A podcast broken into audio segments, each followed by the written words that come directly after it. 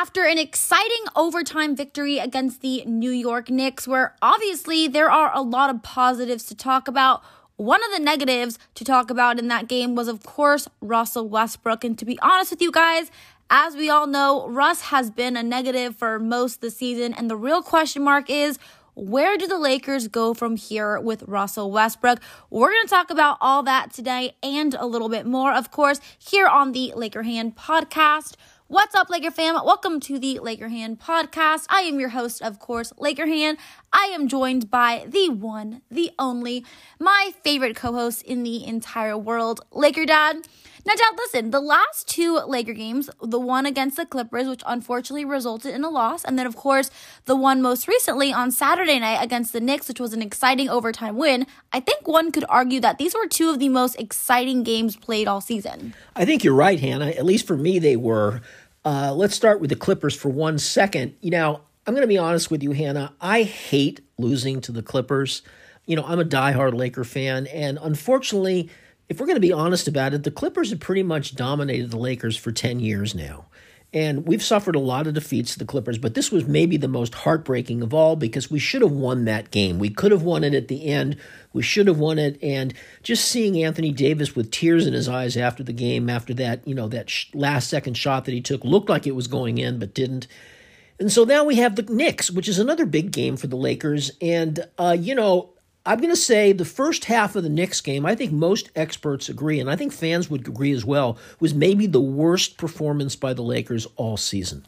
I think one could argue that the first half of both the Clippers and the Knicks games were two of the worst first halves the Lakers have ever played all season. And then the second halves were two of arguably some of the best, most exciting halves. Now, uh, going first, starting off with that Clippers game, you know, Dad, I completely agree with you. Obviously, you never want to lose against the Clippers, especially that Clipper team without Kawhi Leonard and Paul George. Uh, was a very, very exciting fourth quarter, very exciting last couple minutes. I know that last shot is really going to haunt AD because, you know, it definitely looked like it was going in. He had a great look. So the Lakers should have won that game. And I know they're definitely kicking themselves that they didn't. But then to uh, back it up with the Knicks game, where, of course, first half absolutely awful, but in the second half, they came out swinging. And, Dad, I want to talk a little bit about that game because, of course, uh, the big news was LeBron James actually returned. You know, I think a lot of us were speculating that he probably would not be getting uh, starting again until after the All Star break. I think we all kind of expected the Lakers to rest him, but he uh, shockingly returned and he played exceptionally well as he has been the entire season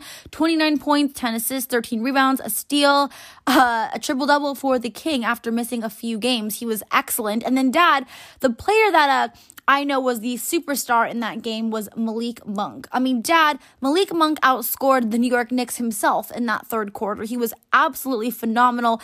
Ended with 29 points and two assists. You know, had made four three point shots, shot 11 for 20 from the floor. I know I can, you know, agree with my Laker fan when we say I am extremely excited about Malik Monk. And in a season where there has uh, not been too many positives and too many exciting things happening, I think we can all agree that Malik Monk has definitely been a very big bright spot for the purple and gold. And I would say Malik Monk has been the biggest surprise and the biggest, you know, positive of the entire season for the Lakers.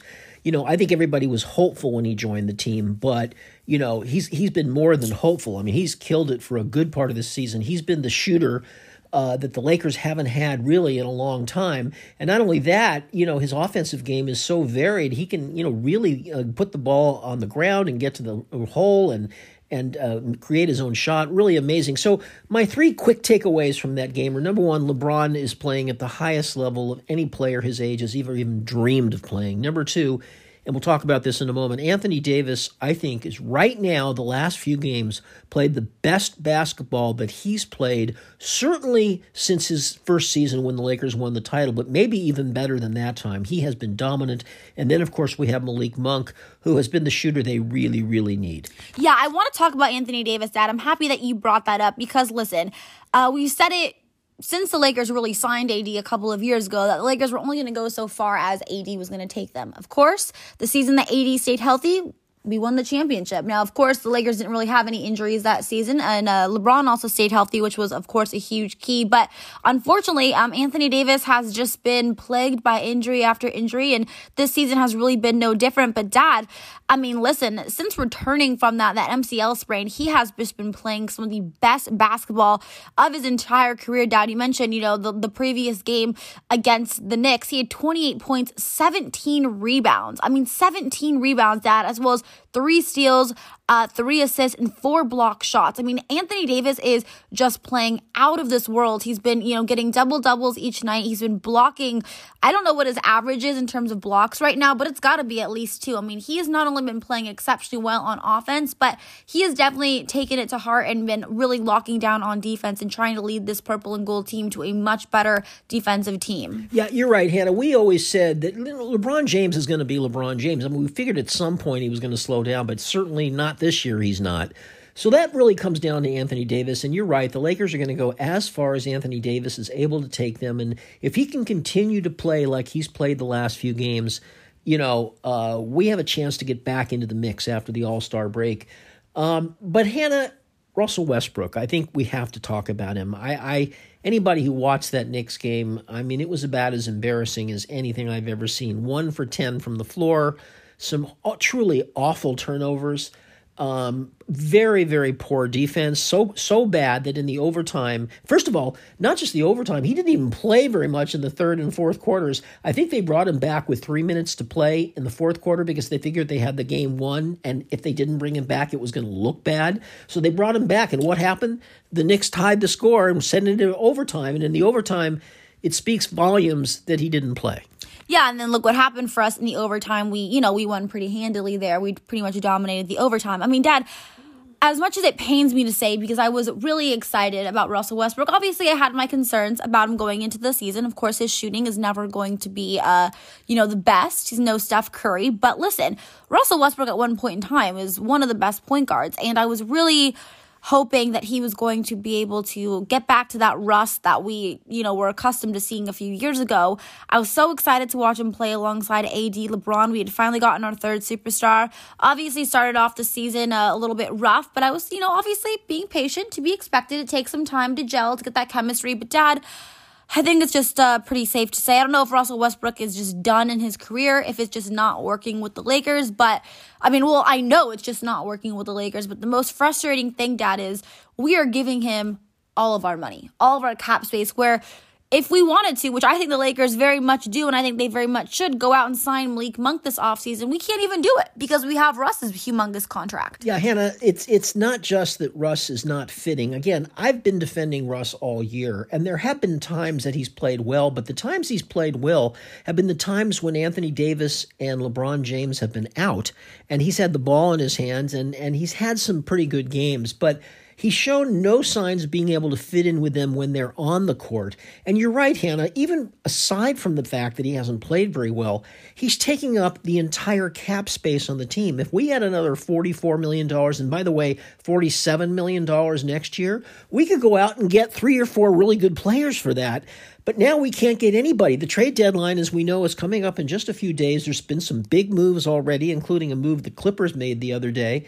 But the Lakers have they have no assets, they, and they've got no cash. They've they've got nobody they can sign. It's it's really an untenable position, and I'm not sure where we go from here. But they got to. I I'm now of the mind they have to try to jettison uh, Russell Westbrook. If they can't do it at the trade deadline, they've got to do it in the offseason. Yeah, I mean, I just I don't know what to do either. To be honest with you, and it's hard because again, he's making so much money and he's playing so poorly. Just that contract in general, no other team is interested in, in trading for him. So.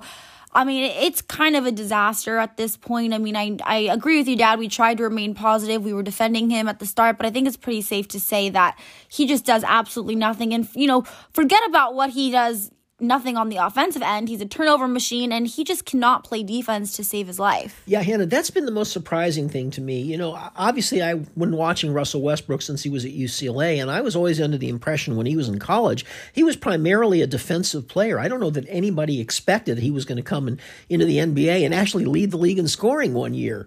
But at this stage of his career, I mean, he is just not a good defender. That Clipper game is is is a good example. I mean, Reggie Jackson was really beating him badly. And on that last play, and I hate to go back and even think about it again, we talk about Anthony Davis missing that last second shot, but it never should have come to that, okay? Because the Lakers were ahead. And Reggie Jackson just came right down and got an easy layup that never should have happened. And, you know, I think Russell Westbrook was his main defender. There was a switch, and Austin Reaves was there, but I, I think he was really Westbrook's guy, and he just scored so easily. And, and that was just shameful in that situation. Yeah, it just it really is such a disaster with Russ. I mean, he's a liability on offense. He's a liability because he turns the ball over. He's a liability on defense. And I hate to break it to you, or I hate to say this to you, Dad, but I mean, the Lakers just clearly play better basketball when he is not on the floor, which is why they won that game against the Knicks because they benched him in overtime. Yeah, I mean, Hannah, I think I think the game before the Clippers, his defense was so bad. I think he didn't even play much against the Knicks in the third and fourth quarters. And as I said, I think they only put him in with about three minutes or four minutes left to go because it looked like the Lakers had the game in hand. But then they, as soon as he came in, they they started blowing it defensively and they tied the score and sent it into overtime. And I think it was very, very telling that Russell Westbrook did not play in overtime.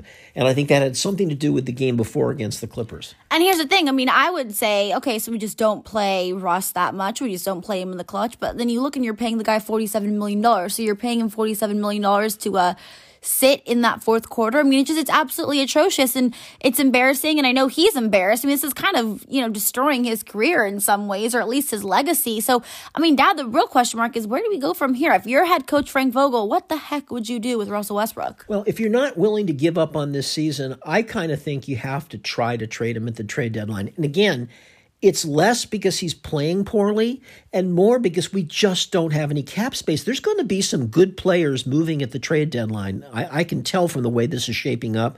There's been a few good players that have been traded already uh, in the last few days, and I can tell from the sort of the way things are going and the names that are being thrown around. There's some guys out there the Lakers would like to have, but they just don't have any cap space to sign anybody. Yeah, but here's the thing no team wants to trade for Russell Westbrook because his contract is so huge and he's playing so poorly. So I, I don't know how you even get a team to bite. Yeah, well, certainly, Hannah, it's going to be very, very difficult. Uh, there's no question about that. But, uh, you know, at least reportedly, there are a couple teams that may be possibilities one is Houston and one is the Knicks, you know. Um, and the Knick guys who they've been tying to the Lakers, Evan Fournier was one of them, and uh, Alec Burks, who played quite well last night. I mean, that would be great to get, you know, if you could have role support players like that, that would be fantastic. But I don't know if the Knicks are going to do that, and I think the Lakers are going to do so. The Lakers are going to have to throw something in to sweeten the pot, and that that could be their next first round draft pick, which they've got so few. That's I hate to give that up. So look, the Lakers are in a very very difficult situation.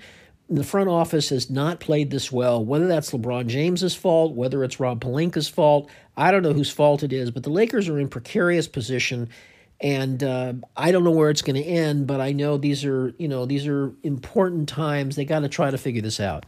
Yeah, and I mean, obviously, a trade deadline is really just a few days away now, so we've got to try to figure out quick. And I mean, I think that the Lakers would love to try to trade Russell Westbrook. I just don't know if it's if it's plausible. But I mean, Laker fam, I do want to hear from you. Do you guys think the Lakers should try to trade Russell Westbrook? Do you think any team would bite?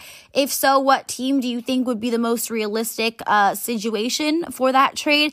Let me know. You can of course tweet me. My Twitter is at Hannah underscore Kulik, and of course message me on Instagram.